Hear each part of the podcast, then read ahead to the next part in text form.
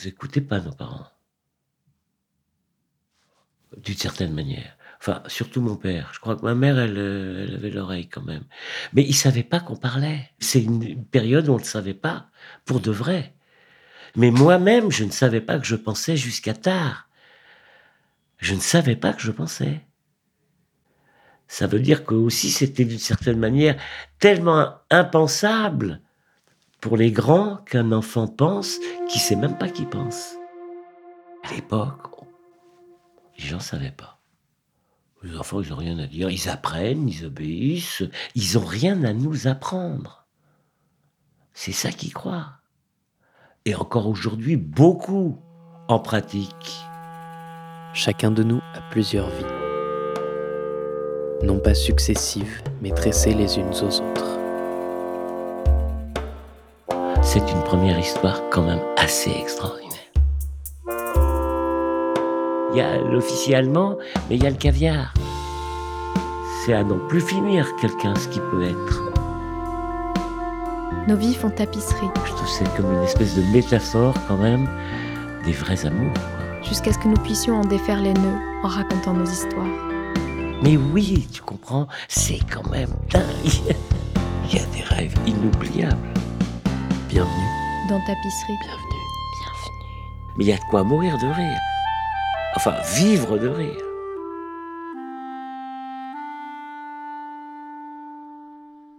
Épisode six, visite d'arc-en-ciel.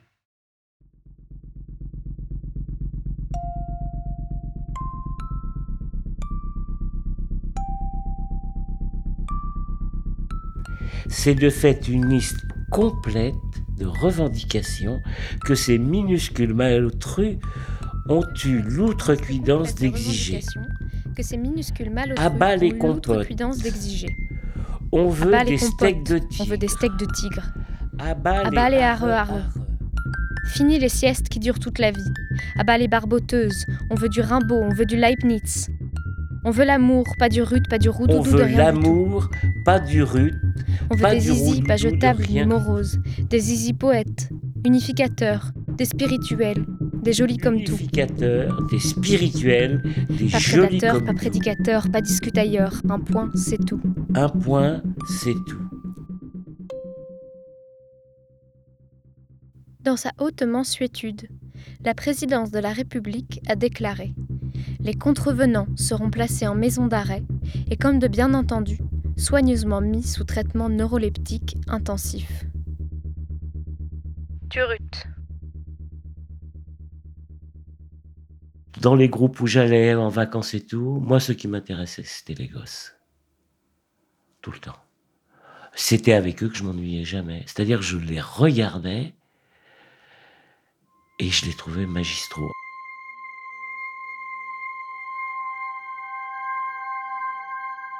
C'est pas compliqué. Quand on les laisse faire, ils n'arrêtent pas de faire des trucs incroyables. Et c'est ça que je veux leur offrir, moi, dans ma pratique. Quelle que soit la misère où ils sont, la maltraitance, la bêtise des gens qui s'occupent d'eux, les profs, les parents, euh, n'importe qui, l'agent de police, la concierge, ils peuvent être très chouettes tous ces gens, mais quelque part, ils ne savent pas qu'il y a quelqu'un qui est tout le temps en train de fabriquer des trucs.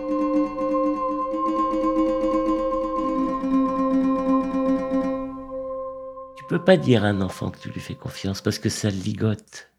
Si tu dis « je te fais confiance », je te fais confiance. Pourquoi faire ? Pour faire ce que je te dis, hein. Ça le ligote. Si tu le dis pas, il est libre. Et tu peux y aller, tu peux lui faire confiance. Et ça, c'est vrai que je l'ai fabriqué avec mes filles. Je leur ai jamais dit « je te fais confiance ». Mais, mais c'était profondément en moi, je leur faisais confiance. Je faisais pas semblant. Et je les ligotais pas avec ça. Chez nous, il y avait encore, dans notre génération, une hiérarchie, c'est-à-dire la hiérarchie comptait. Aujourd'hui aussi, elle compte. Moi, je suis le père des enfants, mais je suis un ami intime, moi, je dirais. C'est-à-dire que ça bascule à un moment. C'est un amour très complexe parce qu'il est, bien sûr, entre enfants et parents, mais c'est plus la hiérarchie. C'est plus prévalent. Ça ne doit pas l'être.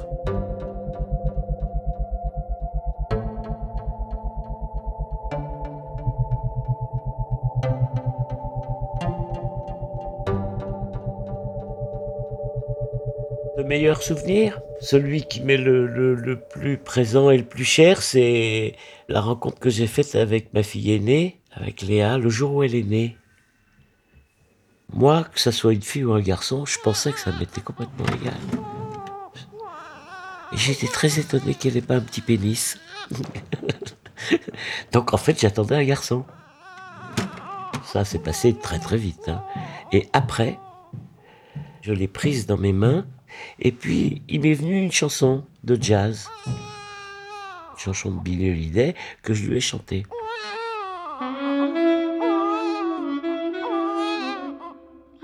Et là, elle a regardé en direction de la voix.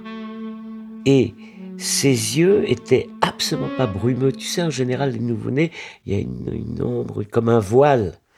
Là, c'était clair comme tout. Et on s'est regardé.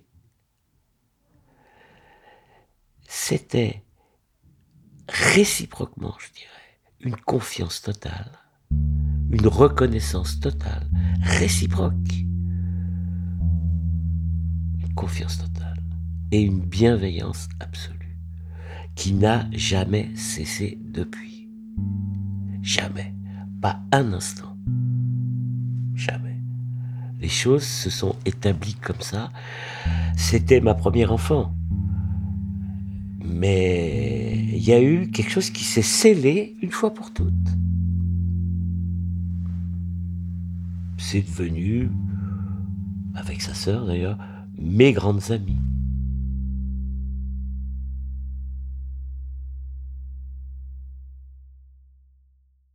Pendant des années, je leur ai raconté une histoire avec euh, deux petits personnages, une petite fille et un petit garçon, Jimmy et Anna. Quand les parents s'étaient endormis, Jimmy venait chercher Anna en tapis volant et il partait faire des visites d'arc-en-ciel. Et donc, arrivé devant l'arc-en-ciel, il choisissait une couleur, Anna choisissait, ou Jimmy, et puis alors c'était l'aventure.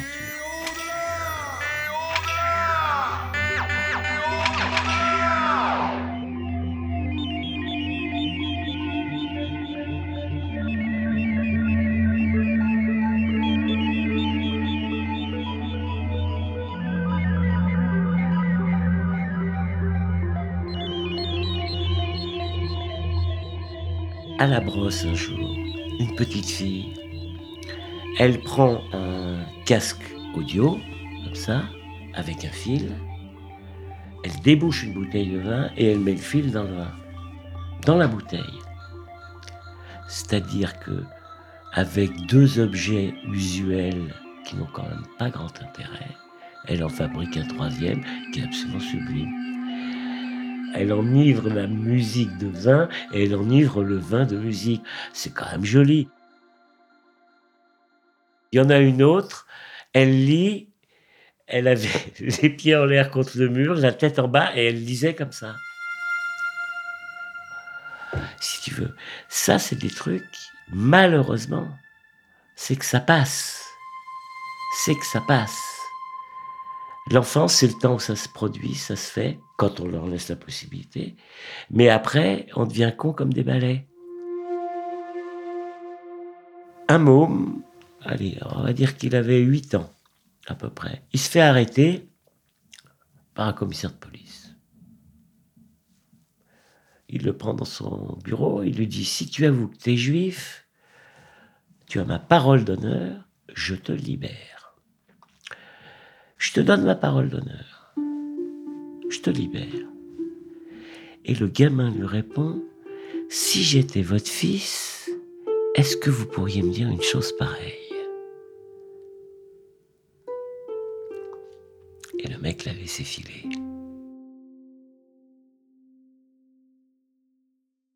Quand j'ai commencé ma pratique, quand même assez tôt avec les enfants, là, j'ai découvert la, la vraie misère des, des enfants. Vraiment. Pourquoi je suis devenu psychanalyste ?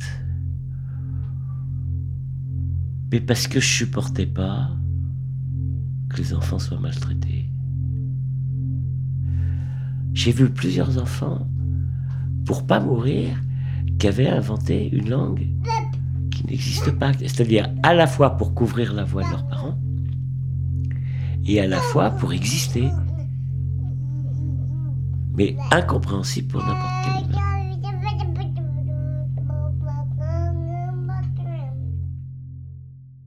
La petite bête qui monte, ça me terrorifie. Ça me terrorifie. Une petite fille de six ans qui me dit ça. La petite bête qui monte, c'est quoi? C'est le fascisme? C'est le père incestueux? C'est quoi? C'est la même chose?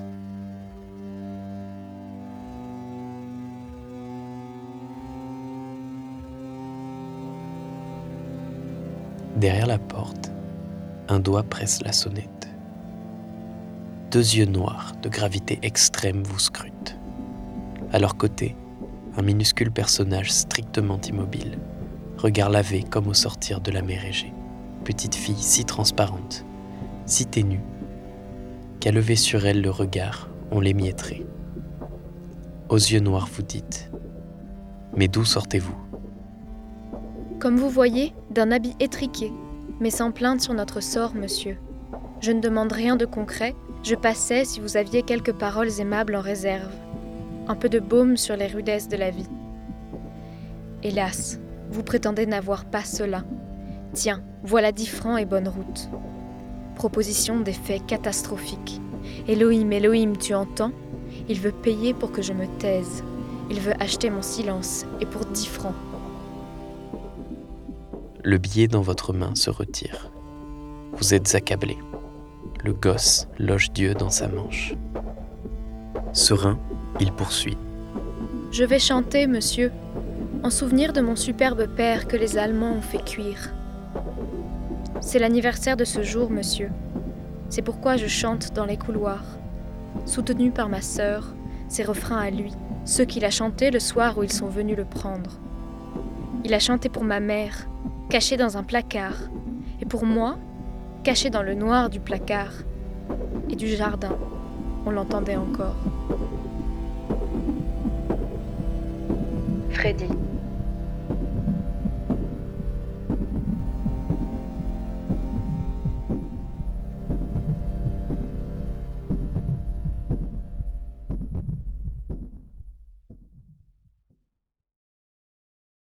J'ai eu plusieurs enfants en très grande souffrance qui ne veulent pas être consolés. Ils ne veulent pas qu'on leur raconte des histoires. Parce que souvent, bon, les gens, ils sont gentils, euh, ils font les assistantes sociales ou, ou gentils, euh, bah oui, je comprends. Mais ils veulent pas de ça. Non, non, non, mais il n'est pas du tout question de ça. Et ça, plein d'enfants. Ils ne lâchent pas le truc, quoi. Ils veulent savoir qu'est-ce qui leur arrive.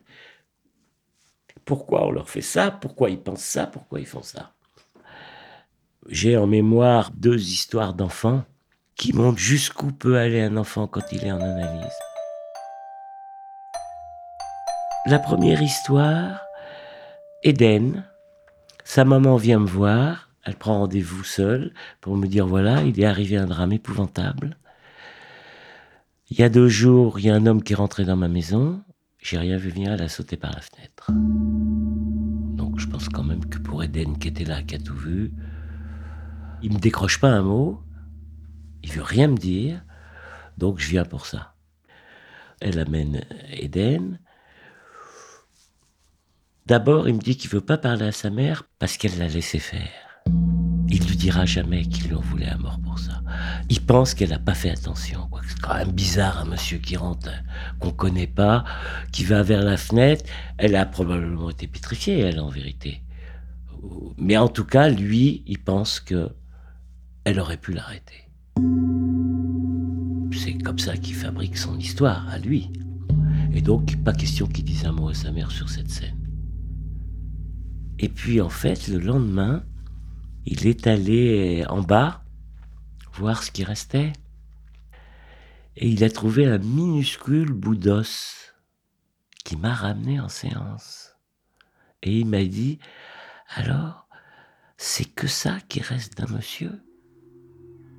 C'est que ça qui reste d'un monsieur.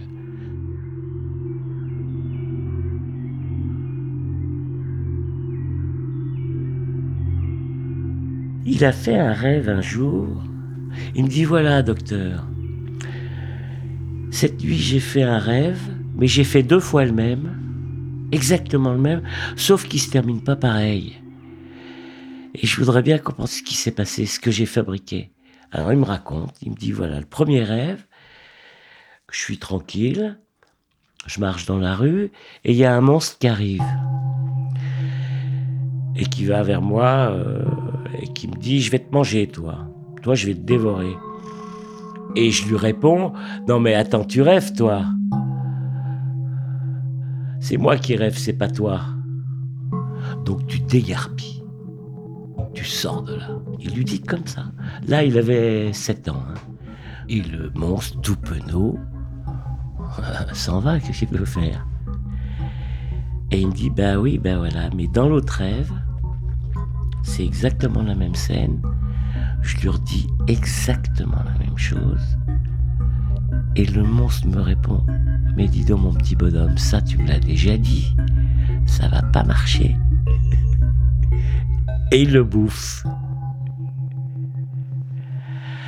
Ça, on peut quand même dire beaucoup de choses là-dessus. C'est-à-dire un môme de sept ans qui s'interroge sur la radicale différence de ces deux rêves, c'est qu'il a compris que quand il répète la même parole, c'est pas une vraie parole. C'est un truc qu'il emploie. La première fois, c'est une trouvaille. C'est du tac au tac. Et ça, c'est lui qui me le dit. Je lui dis, bah, alors c'est quoi la différence? Tu dis la même chose? Oui, il dit, mais c'est un truc. En fait, ça marche pas parce que je l'ai déjà dit. Ça ne surprend plus. Ça ne surprend plus. C'est un mensonge que je lui dis. C'est comme un mensonge. Et ça, il l'a compris. Chapeau, quand même. C'est magnifique.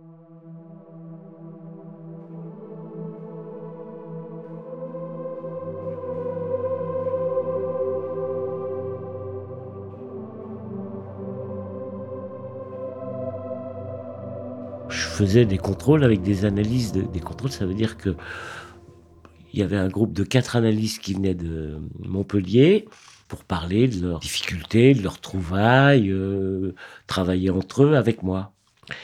Et elle raconte, une, une, une femme très chouette, euh, psychothérapeute, euh, depuis des années avec un petit garçon, qui est né avec une multitude de maladies organiques diverses et variées.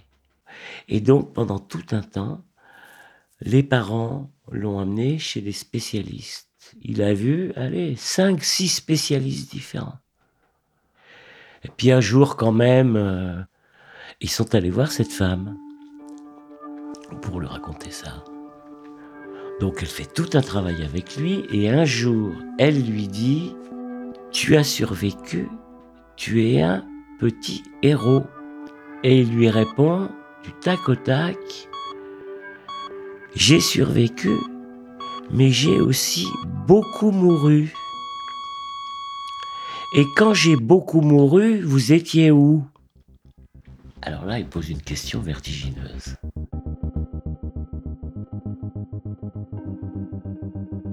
Qu'est-ce qu'ils ont tous à la fin ? C'est le cinquième en deux ans. Il y a un gosse, quinze ans, gentil comme tout. Pourquoi il a sauté aussi celui-là ? Toutes ses rêveries, arrêtées nettes sur le béton. Voilà René. Celui-là, il va me dire comme chaque soir. Ça va la grosse, il est prêt notre potage aux rognons. Ce soir, je vais exiger qu'il me vouvoie. Et puis tous les autres soirs, par respect pour le gosse, lequel en définitive a basculé. Il n'y aura pas de souper ce soir.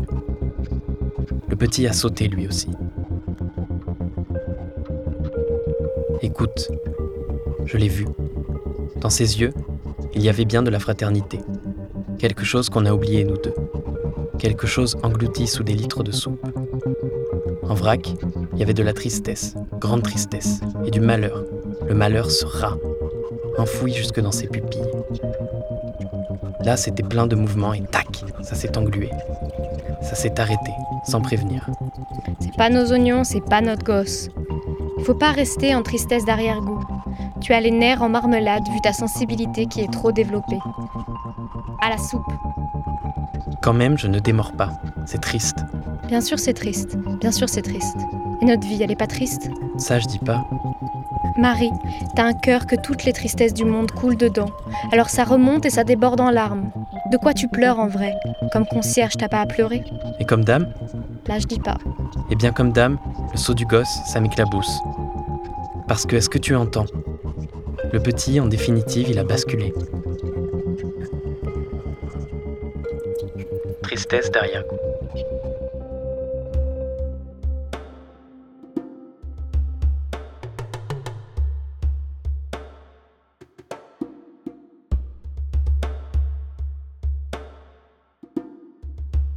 Vous venez d'écouter Visite d'arc-en-ciel, le sixième épisode de la saison un de Tapisserie.